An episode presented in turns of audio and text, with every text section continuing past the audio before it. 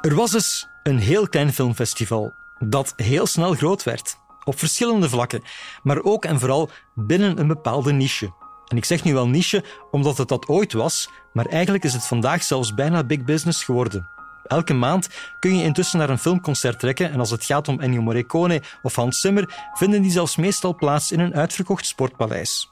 Maar aan de wieg daarvan staat dus dat kleine filmfestival in Gent. Mijn naam is Ben van Albom en dit is Sunset Confessions, een podcast over 50 jaar Filmfest Gent. En dus ook over het jaar 1983, toen in het Kuipje in Gent het allereerste filmconcert uit de geschiedenis van het festival plaatsvond. En gelijk ook een van de allereerste filmconcerten op aarde. Het concert was een samenwerking met het Festival van Vlaanderen en het was de Russische stille film The New Babylon, waarvan toen live de score van Shostakovich werd gespeeld door een symfonisch orkest. Robin Broos, filmjournalist en presentator van de original soundtrack op Clara, was toen nog niet geboren. Of anders zat hij gegarandeerd in de zaal. Want ja, Robin heeft iets met filmmuziek.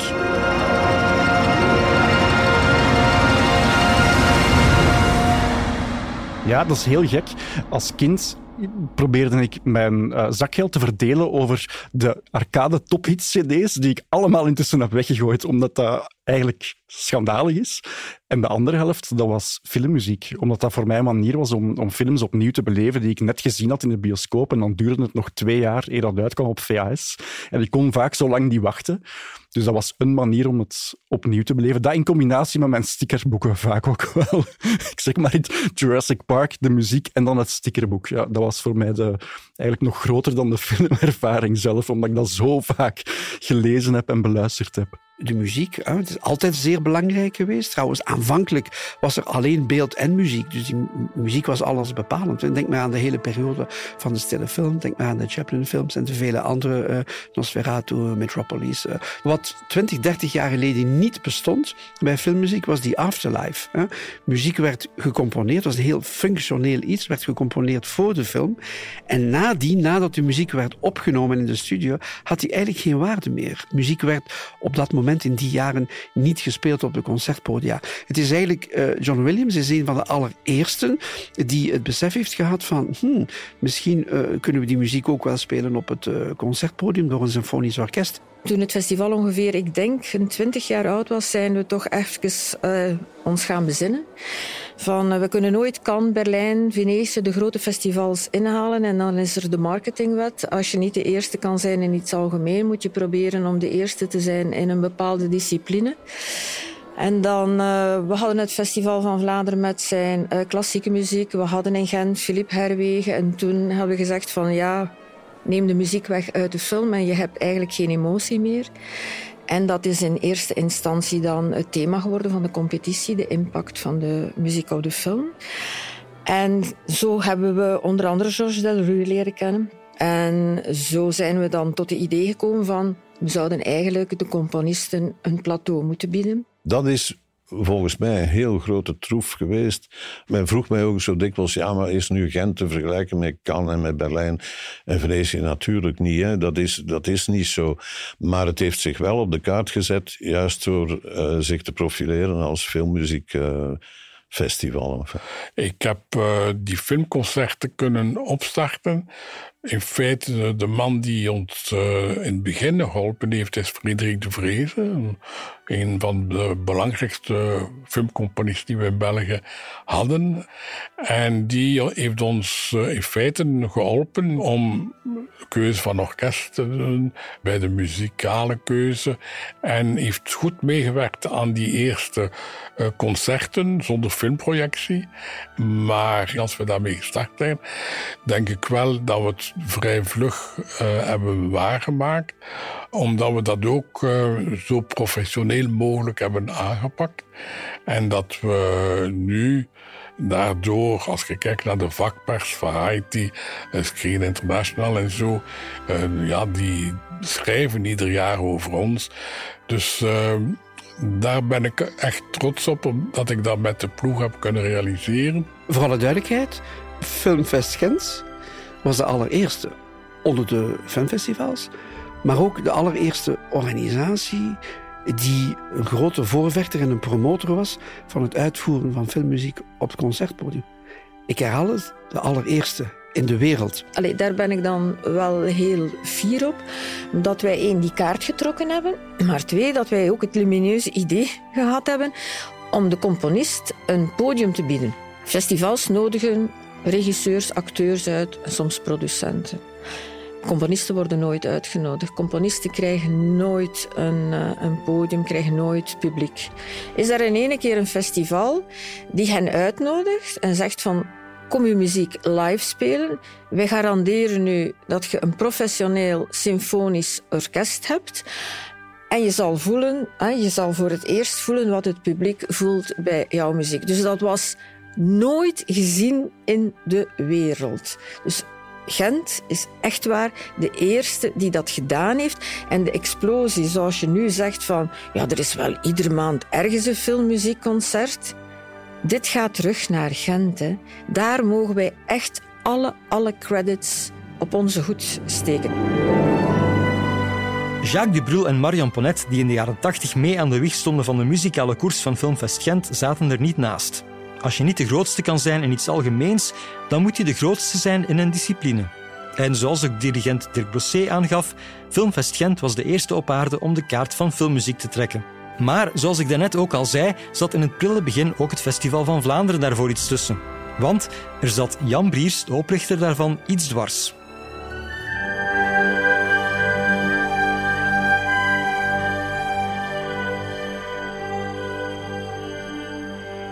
Van Fabrice was een beetje jaloers op ons, omdat wij zoveel media kregen. En hij met zijn muziekfestival vond dat hij niet evenveel aandacht kreeg. Alhoewel dat ik uh, dat niet vond, maar bon. En we hebben gekeken hoe kunnen we elkaar aanvullen en samenwerken. En toen, voor mij dat de data dicht bij elkaar uh, waren en zelfs lichtjes overklappen, hebben we afgesproken van kijk, laten we inderdaad proberen samen te werken. En laten we voornamelijk uh, kijken of dat het filmfestival geen verlengstuk bijna kan zijn van het muziekfestival. Dus dat was de link met het Festival van Vlaanderen. En dan hebben we ook uh, dat eerste concert. In feite, het eerste concert dat we samen gedaan hebben, is uh, Nieuw Babylon, de film die we live gebracht hebben, ook in het uh, Kuipke. Dat was de eerste co-productie. En, en nadien is Ennio Morricone gekomen. En Morricone is teruggekomen in 2003, dacht ik, voor een tweede concert. En dat is ook een mooi succes. Maar ik ben uh, zeer blij dat we twee keer met Ennio Morricone hebben samengewerkt. Alhoewel het niet evident was. Het was geen gemakkelijke man. Veel eisend voor de uitvoering. deed de repetities allemaal zelf.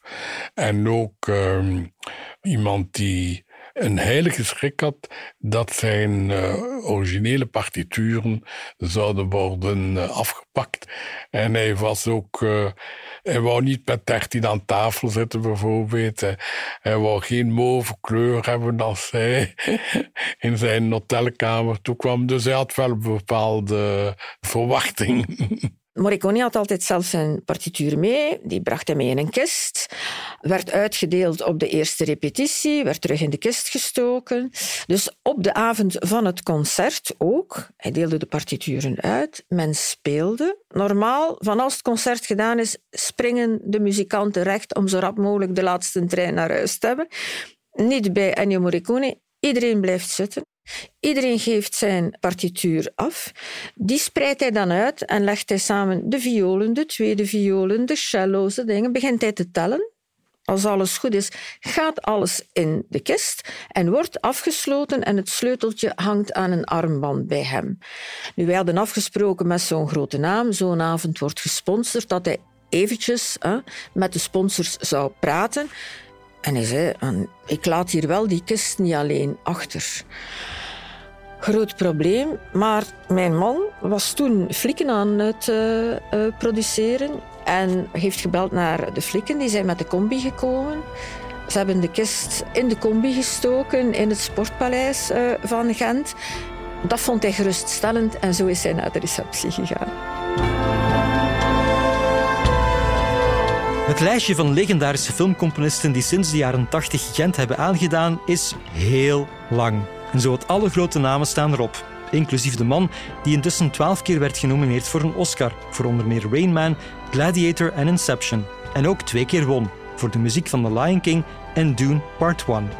Maar zijn allereerste concert ooit speelde Hans Zimmer jaren na The Lion King in het Kuipke in Gent, op 10 oktober van het jaar 2000.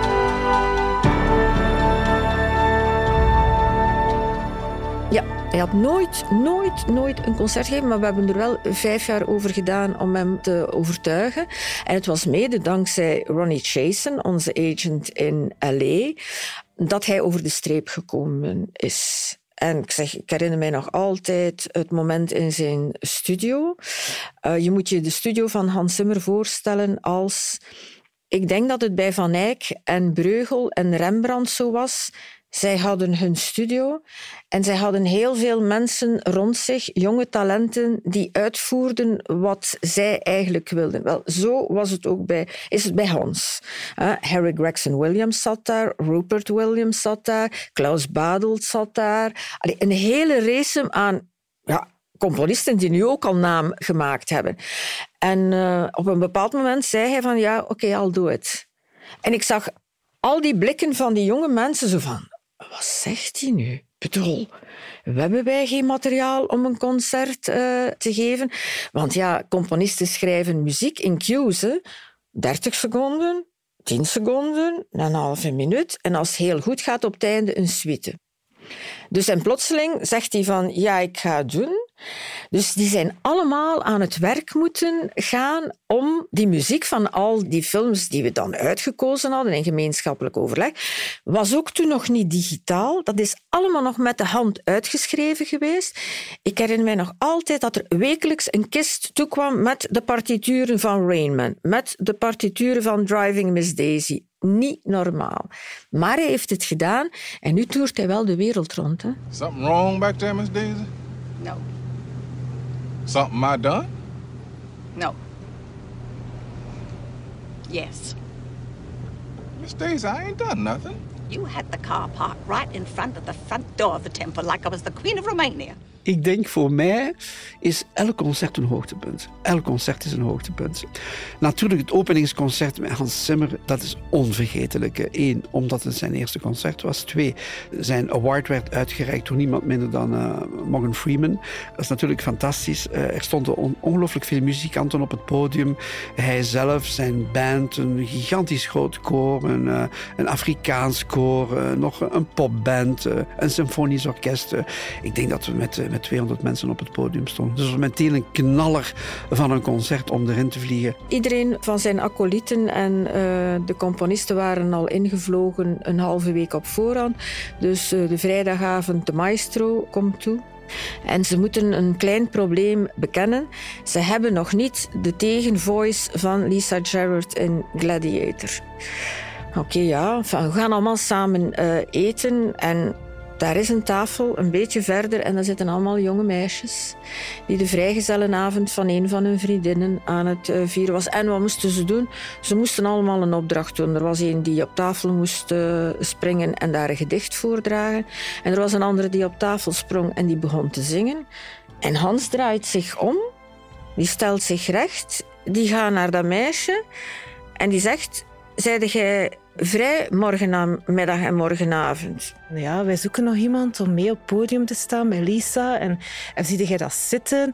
En ik zat daar met mijn mond vol tanden en zo van... Hmm, ja, ja, wel ja, dat ik, uh, dat ik lekker meedoen. Hè, zo. Uh, niet weten wat dat er mij te wachten, uh, alleen wat ik moest doen.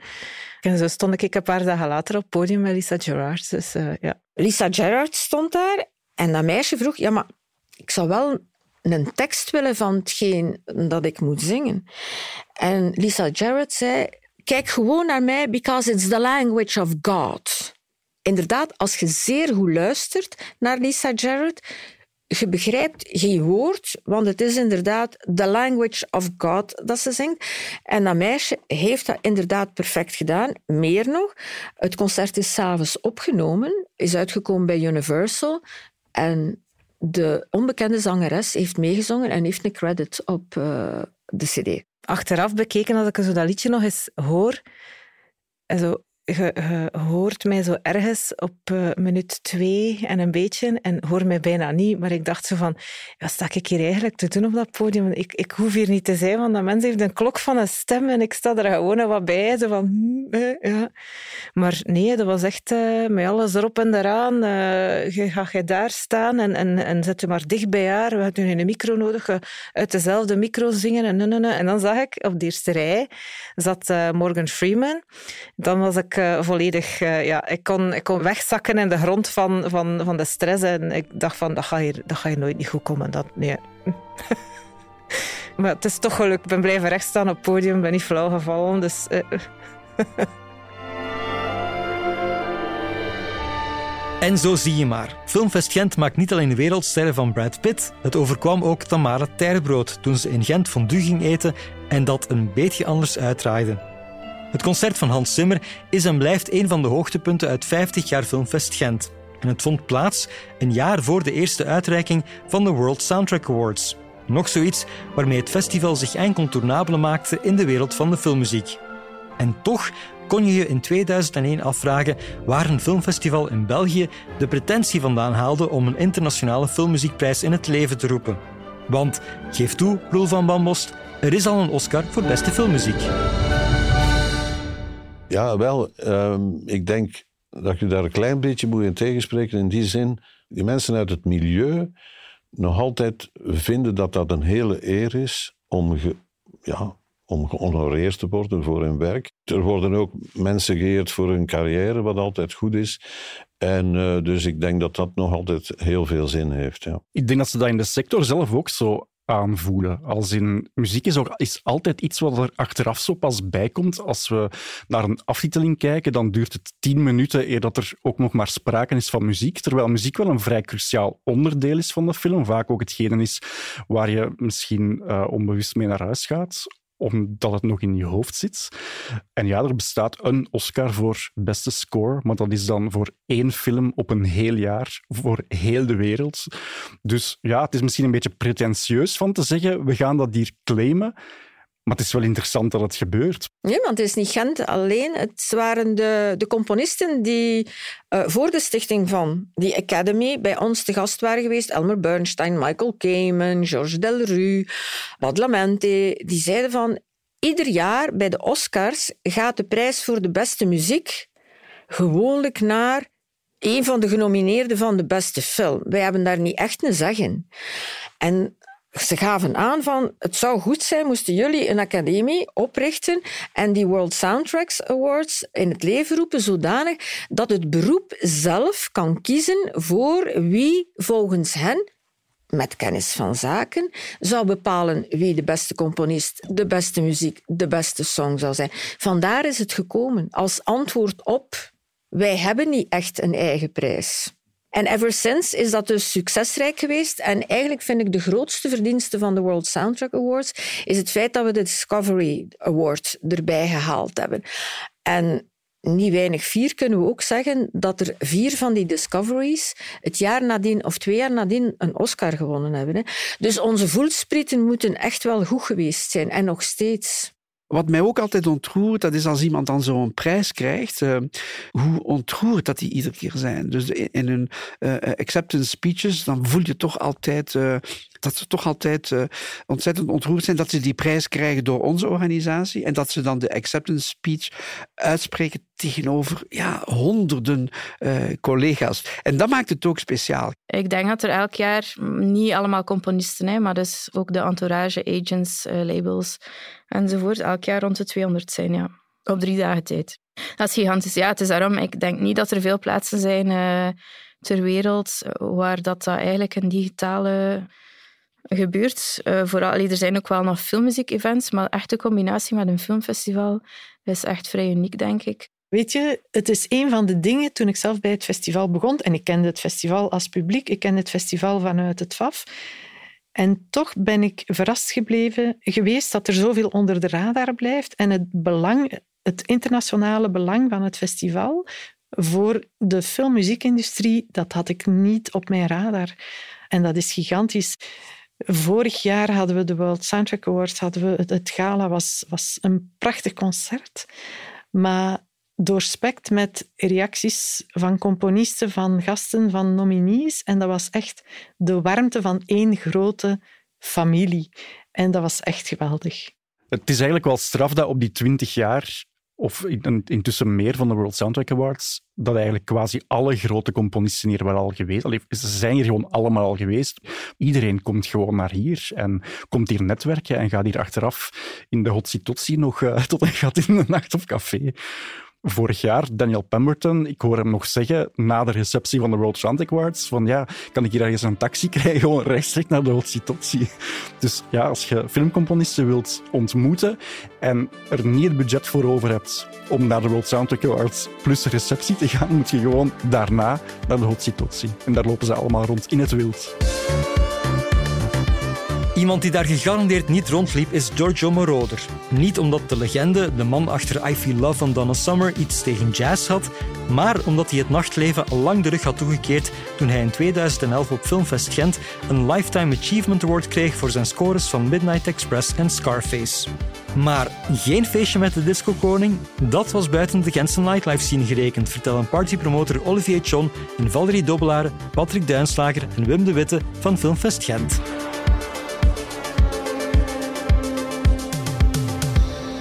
We hadden al, eh, al, al lang een lijstje, maar onder andere Sakamoto zat daar ook vanaf het begin bij. Een lijstje samengesteld uh, met mensen die we graag op de concert wouden of, of wouden eren met een Lifetime Achievement Award.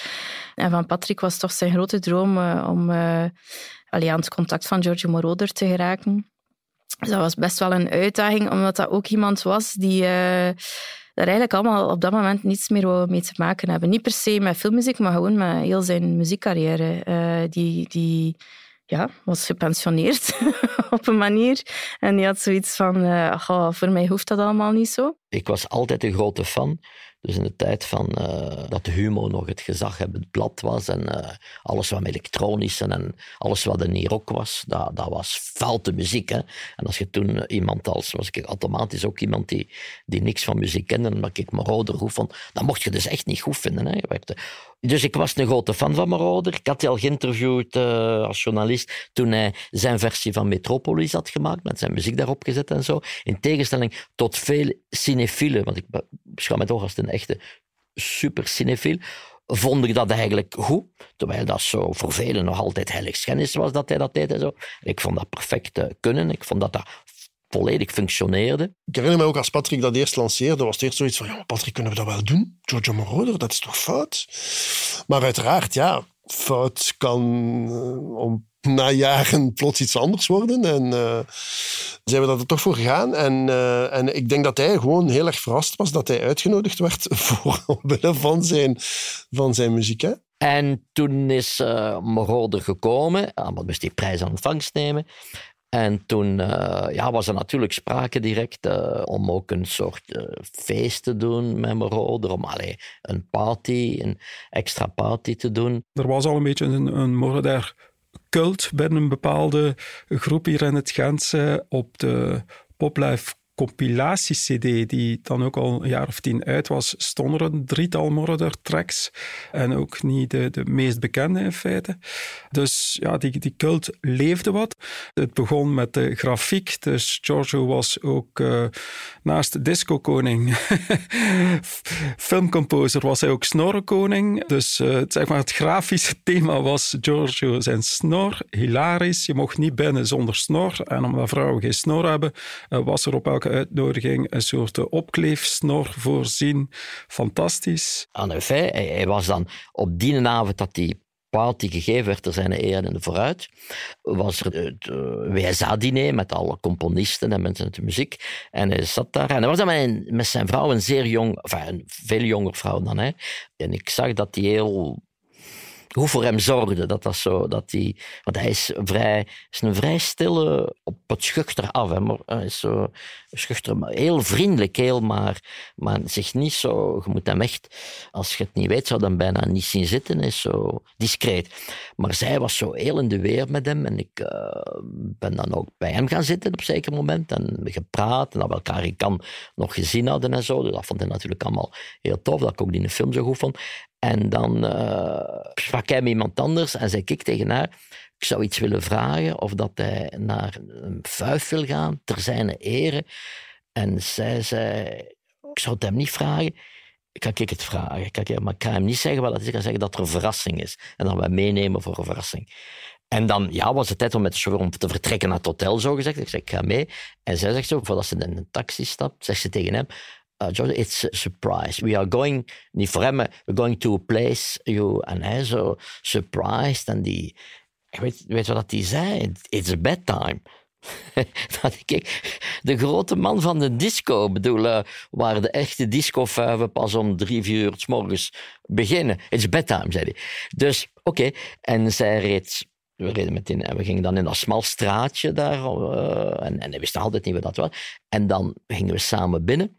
En iedereen had daar zo, in heel dat zaaltje was zo met uh, foto's van hem, zo gestileerde foto's van Jojo Moroder. En het was allemaal zijn muziek en hij kwam zo binnen en, en echt, hij had dat niet door. Hè. Maar ik kon het echt niet geloven. Hij dacht van, uh, waar is de verborgen camera bijna op een bepaald moment zo. Dus dat was echt wel charmant. ik, ik kon nauwelijks geloven dat, dat er zoveel waarachtige appreciatie was.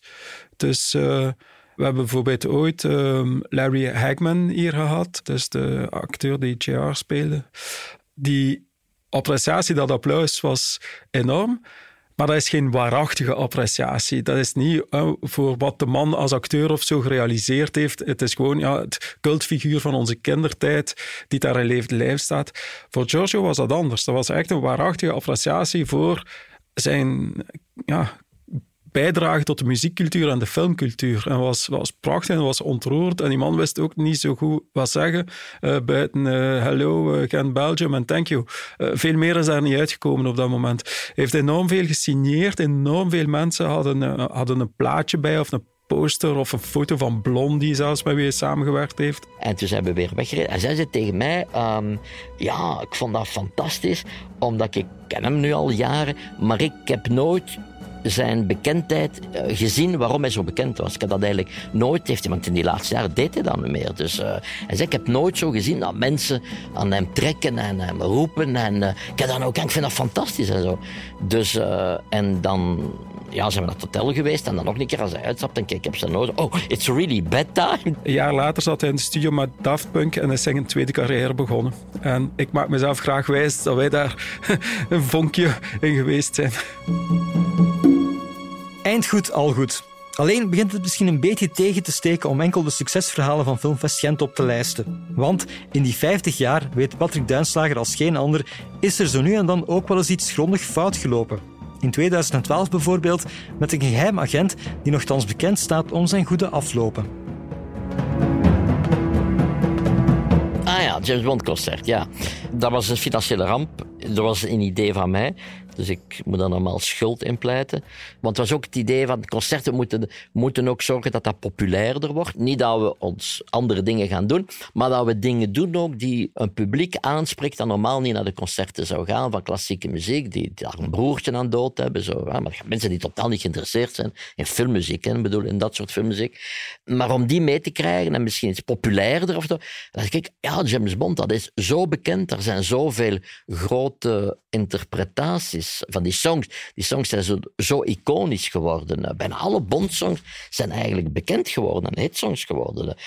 Dus waarom die niet laten uh, vertolken door Vlaams talent? Dus dat was hier een zeldzaam voorbeeld van Patrick Duinslager die commerciële reflexen had en die dan ook op de Vlaamse tour. Ja, dat was eigenlijk een gigantisch project. Dat was een, een project waarbij dat 22 of 23 Vlaamse artiesten elk een bondsong vertolkten. Toen heel veel hulp had ook van ehm, Jan van Sportpaleis, Jan Vreken. Want ja, dat was wel een project dat, ik ga niet zeggen een patje de boven ging van het festival, maar toch wel niet zo alledaags was. Ik vond dat een geweldig concert omwille van verschillende redenen. Eén, het onverwoestbaar repertoire. Daar word je echt happy van, van die muziek. Uh, twee, de enorme rijkdom van dat repertoire. Want het is uiteindelijk begonnen met, een, uh, met één thema waarop verschillende componisten zich hebben laten inspireren. Maar wat ik ook fantastisch vond, dat is de schare artiesten uh, met wie we hebben samengewerkt. Dus we hadden eigenlijk voor elke Bond-thema, voor elke Bond-song, hadden we eigenlijk een andere artiest. Hè.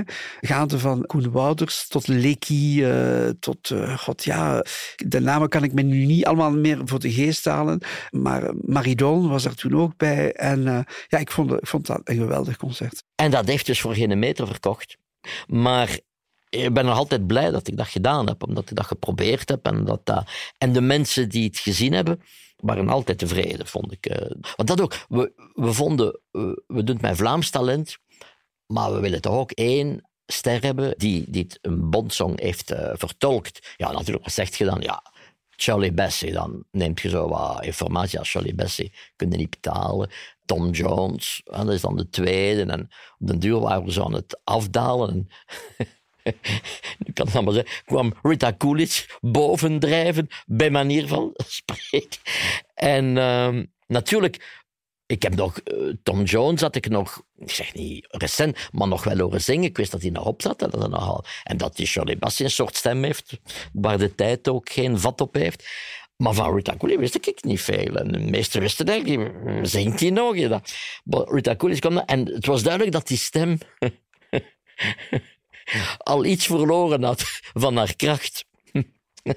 Dus, en ik ga dan naar de repetities. Wat fantastisch is, wat doet die Rita Coolidge? Op het moment dat ze dus het hoogtepunt heeft. Maar die Bondfilms, Bondsongs worden altijd naar zo'n soort hoogtepunt geleid, waar eigenlijk alleen Barbara Streisand kan halen, nou, waar al het kristal in de buurt breekt. Hè. En zij, wat zij deed, was met haar microfoon It's an old, it's an all time. En op het moment dat ze all time high zegt, moet dat deel hard zijn. Op het moment dat zij dat zegt, deed ze de microfoon weg. Dus zeer, zeer goed gedaan, waardoor dat zo uittoverde. Dat je toch niet zegt, ze raakt niet aan die hoge noten. Het was gewoon, it's an old...